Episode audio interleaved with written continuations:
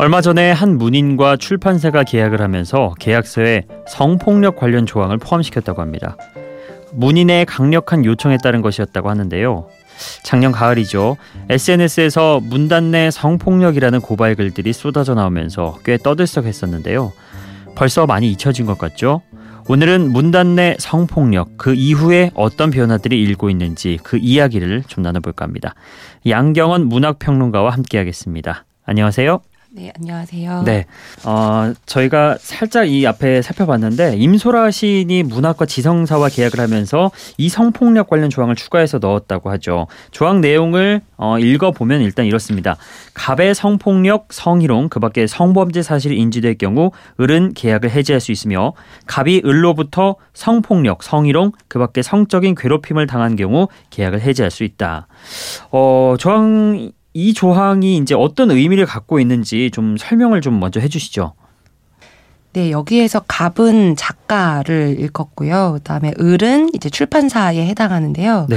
어, 그래서 어떻게 보면 여성 작가가 오히려 출판사를 상대로 어, 더군다나 이제 첫 시집을 낸 작가이기 때문에 더 약자의 위치에 있는데 약자의 위치에 있는 사람이 성범죄 사실이 인지될 경우 이제 을에서 어떤 조치를 취하는 게 좀 부당하게 보일 수도 있는데요. 이, 어. 네, 이 조항을 좀 자세하게 살펴보자면 예. 이 계약 주체 을에 해당하는 출판사라고 했을 때 네. 우리가 책을 만드는 과정이 단순히 작가가 글을 써서 그것을 편집자가 편집해서 바로 책이 나오는 것이 아니라 이 책을 이 출판사에서 낼 것인가 그것을 판별하는 출판사 내에 어떤 편집위원회 역할을 하는 음. 이제 문학 비평 역할을 하는 분들이 계실 거고 이 출판물 내용을 편집하는 편집자분들이 계시고 그리고 이 책이 만들어지고 나서 이 책을 홍보하는 과정을 이제 담당하는 분들도 계실 것이고 네. 그렇다면 이 을이라는 표현 속에 굉장히 어, 다양한 위치의 사람들이 모두 포괄돼서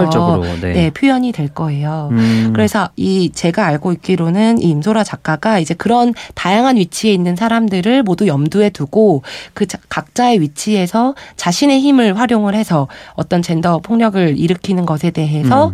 좀 어, 좀 조심하고 그런 네. 부분들이 만약에 발발을 했을 때, 어, 이제 문제 상황을 다 같이 해결할 수 있는 조항으로 네. 이제 요구를 했었던 걸로 알고 있는데 오. 이제 법조항 자체는 사실은 그 해석의 차원을 더 열어주는 방식으로 기재가 되는 것이 맞기 때문에 아마 출판사와의 조율 속에서 네. 이제 이런 정도의 내용들을 기재를 한 것이라고 생각이 듭니다. 그러게요. 제가 지금 설명을 들어보니까 약간 좀 놀란 게 보통 갑이라고 하면은 아무래도 출판사를 떠올리시는 분들이 많았을 거예요. 근데 여기서의 갑은 작가라는 거잖아요. 예. 그렇죠. 오히려 을이 이제 출판사를 포함한 출판업계 이제 그 과정 에 가정에 전부 속한 사람들인 건데 예.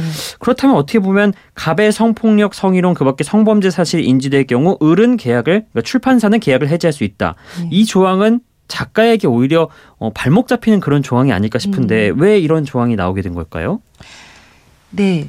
어, 우선은 이 조항이 만들어지기까지의 그 쭉그 네. 문난내 성폭력에 대한 말하기 운동이 시작하고 여러 가지의 그 운동적인 흐름들이 있었을 텐데 네. 가장 문제가 됐었던 것이 이제 남성 작가가 이제 네. 책을 만드는 과정에서 뭐 여성 편집자들에게 이제 함부로 이제 문제적인 행동을 했던 이제 경우들도 음. 있었고 네.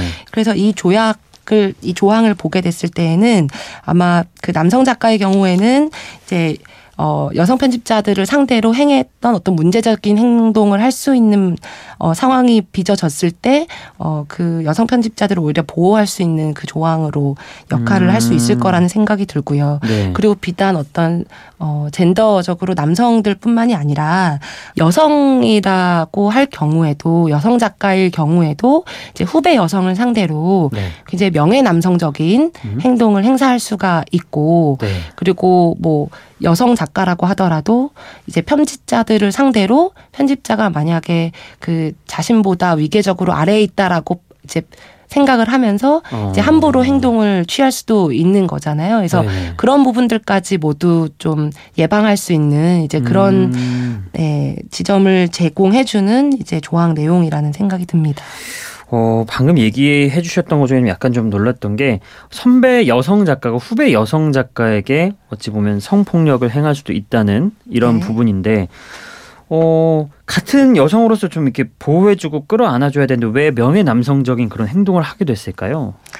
그 말은 네. 지금 우리가 살고 있는 사회 자체가 그 굉장히 남성적인 시각으로 조직화가 되어 있, 기 때문에 음. 아마도 그럴 수밖에 없 는 어떤 배경이 있을 텐데 네. 이 굉장히 그 문단이라고 하는 공간도 아까 이 문학 출판 관련한 이런 장 역시도 어 아까 한국 사회에서 여성을 바라보는 시각에서 자유롭지 않은 네. 이제 관점들이 있다라고 음. 이야기를 드렸던 것처럼 이제 그 어, 분위기 속에서 본인이 어떤 생존을 하려고 하는 과정 속에 어, 본인의 어떤 그 여성주의적인 시각을 견지하기보다는 어, 오히려 더 남성적인 행동을 취함으로써 네. 어, 좀 위압적인 행동을 취함으로써 더 아마도 계속 어, 그 위치를 사수할 수 있을 거라는 생각을 했던 음. 이제 그런 분들이 있었을 거예요. 이제 그런 음. 분들이 어, 아무래도 그런 행동을 취할 수밖에 없었을 거라는 생각이 들고, 음. 이제 얘기를 하다 보니까 이제 그런 명예남성적인 행동을 취하는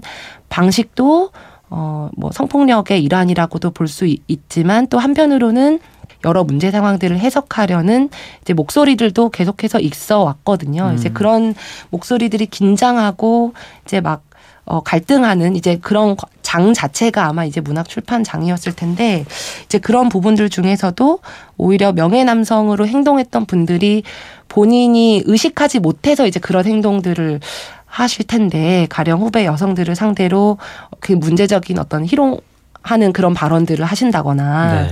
아니면 굉장히 어, 이제 오히려 남성적인 행동을 취하면서 어, 그 굉장히 위압적으로 행동을 취한다거나 이제 그런 부분들에 대해서도 오히려 요즘에 이런 문단 내 성폭력 그 피해 생존자들이 용기 있게 말을 하고 나서 형성된 그 페미니즘적인 그 인식 그 재고의 흐름 속에서 그 본인들의 행동을 더 돌아볼 수 있는 이제 그런 일들이 또 마련될 있지 않았나라는 생각이 음. 또 듭니다. 네.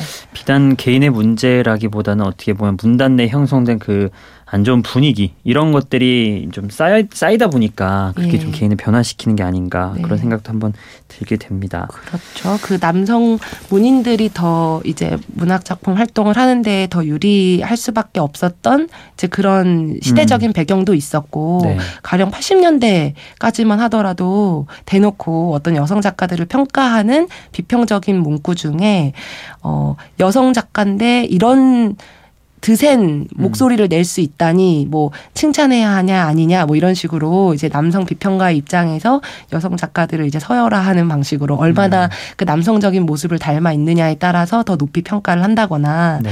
그 심지어 어떤 여류 문인 이런 음. 표현 자체가 이미 어떤 여성이 말하고 글을 쓰는 그 활동이 굉장히 힘들 수밖에 없음을 보여주는 음. 이제 그런 표현이라는 생각이 들거든요. 이제 그런 표현들을 굉장히 흔하게 쓰, 썼던 음. 이제 과거가 있었던 거죠. 근데 음.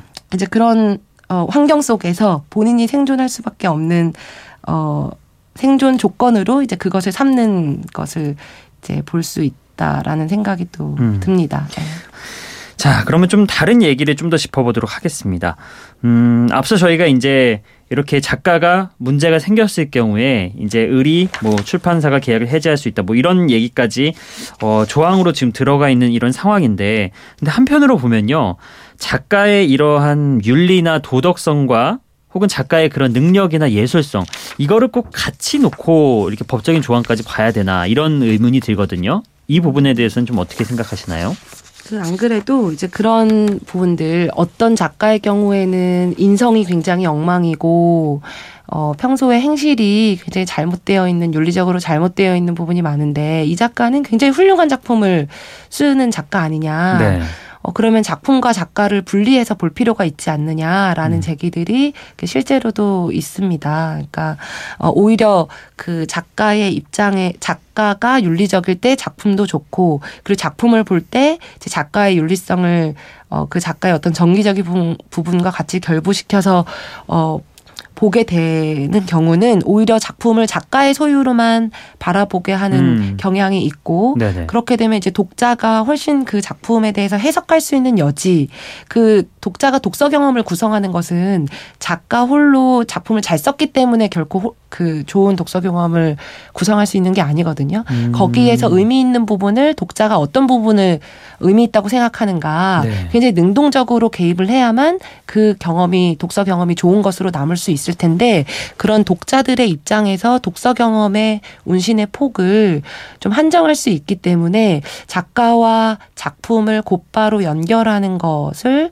어 굉장히 좀 어, 비판적으로 생각하는 입장들이 한 축에 있고요. 음. 또 한쪽에서는 이 작품에 대한 어, 숭배, 그러니까 음. 작품을 음. 더 작가를 신화화하는 과정 속에서 작품 역시도 신화하는 방식으로 이제 쓰여 왔었던 것이고, 네. 어, 그렇게 되면 사실 작가의 경험이나 이제 작품이랑 연결시켜서 독서를 할 수도 있는 것 아니냐라고 음. 자율성 개념 자체가 굉장히 문제다라고 바라보는 입장도 있어요. 그래서 그 음. 입장들이 지금 계속 논쟁하고 있는 부분이 그 문학 출판장에서 지금 얘기되고 있는 부분이고요. 오히려 이번 사건을 계기로 더 많이 얘기가 된 것은 결과적으로는 독자가 어떤 식으로 그 작품에 개입할지 스스로 선택할 수 있는 그 능동적인 폭을 더 넓혀주고 그 계기를 마련해 주는 것이 필요하다라는 것. 그래서 단순히 이런 문제가 발발을 했을 때 출판사가 어, 책을 절판을 한다거나 소비자의 역할로만 이제 독자의 역할을 한정하는 이제 그런 일들이 아니라 독자들이 직접 이 작품을 보고 어떤 식으로 생각을 하고 어 자유롭게 이제 독서 활동을 함으로써 좋은 작품을 가려내는 얘기가 될 수 있도록 이 독자의 활동에 더 중점에 맞춰진 얘기들이 더 활발하게 일어난 어는 계기가 아마 음. 이 문단내 성폭력 이후에 마련이 된 상황들이 아닐까라는 생각이 들어요. 예, 알겠습니다. 일단 임소라 시인이 어떻게 길을 트긴 했어요. 근데 네네. 우리 양 평론가께서 보시기에 네. 앞으로 좀 문인과 출판사 간 계약서에 이러한 조항들이 확대가 될 거라고 보시나요? 아니면은 음. 어떻게 보시나요? 어, 제 생각에는 네. 음, 확대가 될 수 있을 것 같아요. 네. 왜냐하면 지금 신문 기사로 알려진 바로도 그 임소라 시인이 개인적으로 시집을 내면서 계약을 하는 과정에서 이제 그 계약서의 조항을 기재한 것이기 때문에 네. 이게 어떤 전반적으로 어 많은 한 사람 한 사람이 좀 노력을 해서 이제 그런 부분들을 만들어 가야 된다라는 그 인식의 그 확장이 이제 된다면 아무래도 더 이제 확대될 수 있을 거라는 생각이 드는데요. 네. 그러니까 저 같은 경우도 이제 조만간 책 출간에 대한 계획이 있는데 네. 이제 그런 고민을 할 때에도 아 이런 방법이 가능하구나, 어, 이런 방식으로의 노력도 있구나라는 부분에 있어서 좀 많은 참고가 되었고요. 네. 출판사들의 입장에서도 이런 방식으로 좀 어, 공적인 단, 그 담론의 장에서 얘기가 된다면 오히려 이후에 어, 어떤 문제적인 상황들이 발발이 됐을 때 이제 대처하거나 고민할 수 있는 그 지점을 더 열어줄 수 있는 계기가 되어서 이 출판사들 입장에서도 많은 참고가 되는 어, 계기라는 생각이 듭니다. 알겠습니다. 어, 작년에 한창 문단 내 성폭력 문제가 불거졌을 당시로 좀 돌아가 보도록 하겠습니다. 아마 우리 청취자분들께서 잊으셨거나 혹은 어, 놓치셔가지고 몰랐던 분들도 계실 거예요. 그때 과연 어떤 일이 있었는지 좀 정리를 좀 해주시죠.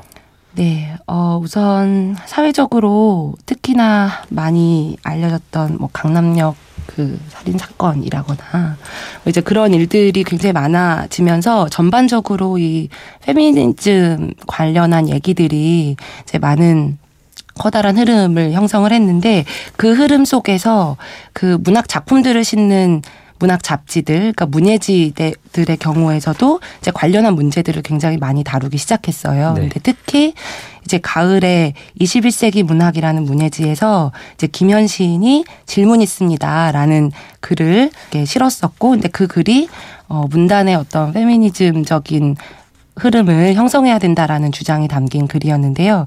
이제 그 글을 인용해서 여성 혐오적인 부분을 담은 시집 네. 그런 시집에 대한 언급을 했던 신문 칼럼이 또 화제가 되었고 이제 그 과정 속에서 또 어, 자신의 여성 혐오를 고백하는 시인의 칼럼이 또 화제가 되었고 이제 이런 흐름이 일단 한 축으로 있고요. 예. 그 흐름 한 축 속에서 2016년 10월 경에 그 SNS에서 어, 오타쿤의 성폭력이라는 해시태그를 달고 성폭력 음. 생존자들이 이제 증언이 시작이 됐습니다. 근데 이게 화제가 됐었죠. 네. 네. 그래서 그 내용들이 나오면서 예술계의 성폭력, 문단 내 성폭력이라는 해시태그도 그때 같이 나오기 시작했던 거죠. 네.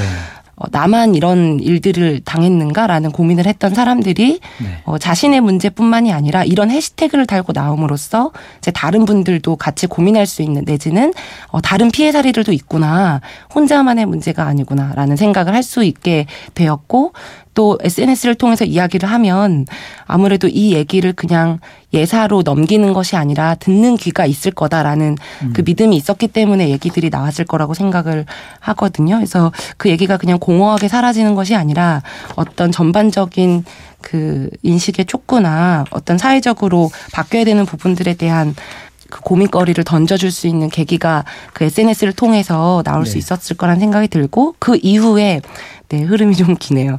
그 문예지들에서 특히나 뭐 더 멀리라는 어, 독립 문예지를 그 위시한 이제 여러 가지의 문예 여러 문예지들에서 이제 관련한 사례를 수록하기 시작한 거죠. 음. 이그 과정에서 가장 그 폭발적인 계기가 된 것은 어 한 예술고등학교의 문예창작과 학생들이 고등학교를 재학하던 시절에 실기 강사와의 관계 속에서 음. 그 실기 강사에게 당했던 성폭력 사례를 이제 아까 SNS에서 해시태그를 달고 폭로 그 말하기 운동이 시작이 됐는데 이제 그 모임을 그들을 지지하는 네. 연대 모임인 탈선이라는 모임이 조직이 됐어요. 그래서 그 탈선이라는 모임이 기자회견을 가지고 어, 예술고등학교에서 문예창작과 학생들이 어떠한 상황 속에서 이 성폭력을 당했는지라는 그 문제들을 짚는 이제 얘기들을 어, 공론화를 시켰고 이제 그 이후에 이제 문인들이 뭐 이를테면 페미라이터라는 모임을 만들어서 뭐 작가 서약 운동을 벌인다거나 뭐 문학3이라는 잡지에서 이제 문학몹이라는 행동을 마련을 해서 아예 공적인 장에서 직접적으로 대면을 하고 이 문제와 관련한 논의를 하는 그런 자리도 마련이 된 바가 있고 뭐 피해자들을 지원할 수 있는 법적인 비용이 필요한 피해자들을 지원할 수 있는 펀딩이 화제가 된다거나 어, 뭐 그런 일들이 굉장히 많이 어, 지금 벌어지고 있는 상황입니다. 음, 어, 이렇게 쭉 정리를 해주셨는데 제가 네. 언론에서 기사로 접했던 것보다 더 많은 것들을 그렇죠. 예, 정리가 네. 됐네요. 자, 저희가 시간 관계상 이쯤에서 이제 마무리 질문을 좀 드려야 될 것 같은데요. 음, 문단 내 성폭력 문제가 어, 다시는 이렇게 어, 불거져 나오지 않도록 이게 네. 많은 자정 그런 활동이 있어야 될 것 같은데 우리 양 평론가께서 보시기에는 어떤 것들을 좀 추가하고 어떤 것들을 더 노력을 해야 될까요? 네, 우선은 지금 노력하고 있는 부분으로 알고 있는데요. 그 여성 예술인들과 함께 이 네. 공식적인 기구를 설치를 해서 앞으로 이러한 관련한 피해 사례가 발발을 했을 때 좀 해결을 위해서 실질적으로 도움을 줄 수 있는 창구 내지는 음. 기구 이제 설립 얘기가 지금 이렇게 서서히 나오고 있어요. 그래서 네. 그러한 기구가 이제 공적으로 좀 설립이 돼서 그 기구가 있는 것만으로도 이제 전반적으로 어, 이제 문제를 자정할 수 있는 이제 해결할 수 있는 그 인식적인 부분에서도 많이 도움이 될 것이라는 생각이 들기 때문에 네. 이제 그런 기구 설립도 이제 필요할 테고요. 그리고 피해 생존자들을 지지하고 지원하는 운동 그 단위들이 이런저런 어, 곳곳에서 만들어지고 있습니다. 그래서 네. 그런 차원들이 단순히 개별 사안의 문제 해결로 그치는 것이 아니라 전반적인 한국 사회의 그, 그 젠더 인식 이런 음. 부분들과 같이 갈 수밖에 없는 문제이기 때문에 어 이제 운동적인 흐름으로 형성되는 이제 부분들이 필요할 테고요. 예. 어 그리고 이제 아까도 말씀드렸던 것처럼 굉장히 다양한 위치의 사람들이 이 문학 출판계와 연결되어 있습니다. 그러면 다양한 위치에 있는 사람들이 어 관련해서 겪었던 경험들도 다 다를 것이고 또 어, 나아가야 되는 방향에 대해서도 굉장히 여러 아이디어들이 있을 텐데 이런 이야기들을 좀 더 공적인 차원에서 공유될 수 있도록 뭐 문예지들이나 이제 등등에서 이야기를 할 수 있는 논의의 장이 많이 필요하겠고요. 이제 그렇다면 관련한 세미나나 이제 학술 대회 같은 경우들도 많이 마련이 되어야 할 것이고 거기로 그것으로 그치는 게 아니라 어 이제 어, 다양하게 이뤄질 수 있는 이런 폭력들이나 기존에 고정되어 있다고 여겨지던, 그러니까 위계가 있다고 여겨지던 뭐 작가나 출판 노동자의 관계나 작가나 습작생의 관계, 뭐 남성 작가, 여성 작가의 관계, 선배 작가, 후배 작가의 관계, 이런 관계들을 좀 제고할 수 있도록 어, 좀 어떤 개인적으로 인식을 개선할 수 있는 교육 프로그램 이런 부분들도 좀 많이 마련이 되어야 한다는 생각이 듭니다. 네. 알겠습니다. 오늘 이야기 잘 들었습니다. 지금까지 양경원 문학평론가와 함께했습니다. 감사합니다. 네, 고맙습니다. 건강보험, 국민연금, 고용보험, 산재보험까지 4대 사회보험을 납부하는 가장 와이즈한 방법. 하나, KB국민카드로 자동 납부 신청한다. 둘, 5천원 캐시백을 받는다. 셋, 수수료 부담, 연체 걱정 다 덜어낸다. KB국민카드 4대 사회보험 자동 납부 서비스 7월 31일까지 전월 실적 등 자세한 사항은 홈페이지 참조. 누군가 이런 말을 하던데요. 변화는 변화를 간절히 바라는 사람들이 원하는 것보다 언제나 한 발 늦게 온다고 말이죠. 하지만 그렇다고 포기할 수는 없겠죠. 포기만 하지 않는다면 우리가 간절히 원하는 변화는 결국 우리에게 온다는 것 이미 다들 잘 알고 있지 않나요? 라디오 매거진 톡 오늘은 여기서 인사드리겠습니다. 지금까지 아나운서 박창현이었습니다.